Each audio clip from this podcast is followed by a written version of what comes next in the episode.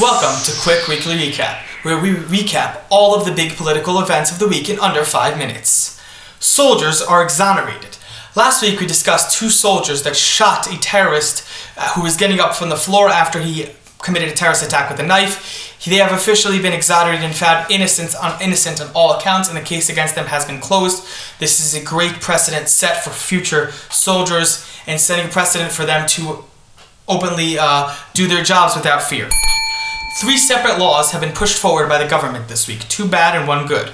The first bad law is a law concerning abortion. Abortion currently, to get through abortion in this country, you have to go through a committee consisting of professionals who decide if the abortion is legitimate in the scenario. This would be a law that the current law language of the law is not clear, but would be opening abortion a lot more to anyone who want, needed or wanted to do so. Um, this is a bad law, and we have discussed this extensively in the general podcast. If you want to go take a listen.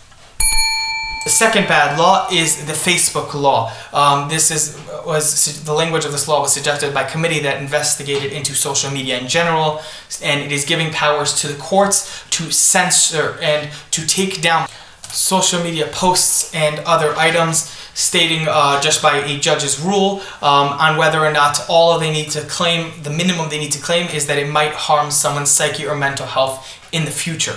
This is a very low bar that will obviously lead to corruption and to too much power handed to the courts. A good law that was passed is that they are opening up the dairy market for import and for more creation.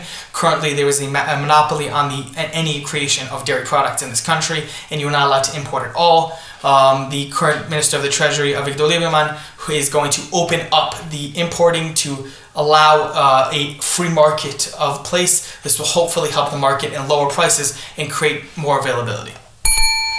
Bennett moving forward with terrible COVID planning. Um, he is adding 10 more days to the restrictions on flying. He is focusing all of his messaging and all of his political intent on Iran and on uh, COVID when he should be focusing on economics, which is his strong point against any other prime minister who would want to come. Uh, we discussed this extensively in the podcast if you want to take a listen. Trump uh, has an interview that just came out this week regarding a book that uh, it was made for a book coming out published next week where he discusses Netanyahu extensively and he has a very bad opinion of Netanyahu, saying Netanyahu hurt him a lot and Netanyahu never truly wanted peace, and that many of the moves Netanyahu did, like um, passing sovereignty in the Golan, was just to help Netanyahu get reelected. It was just a political move, not something Netanyahu truly vied for, and the, the bridge between them has clearly been burned.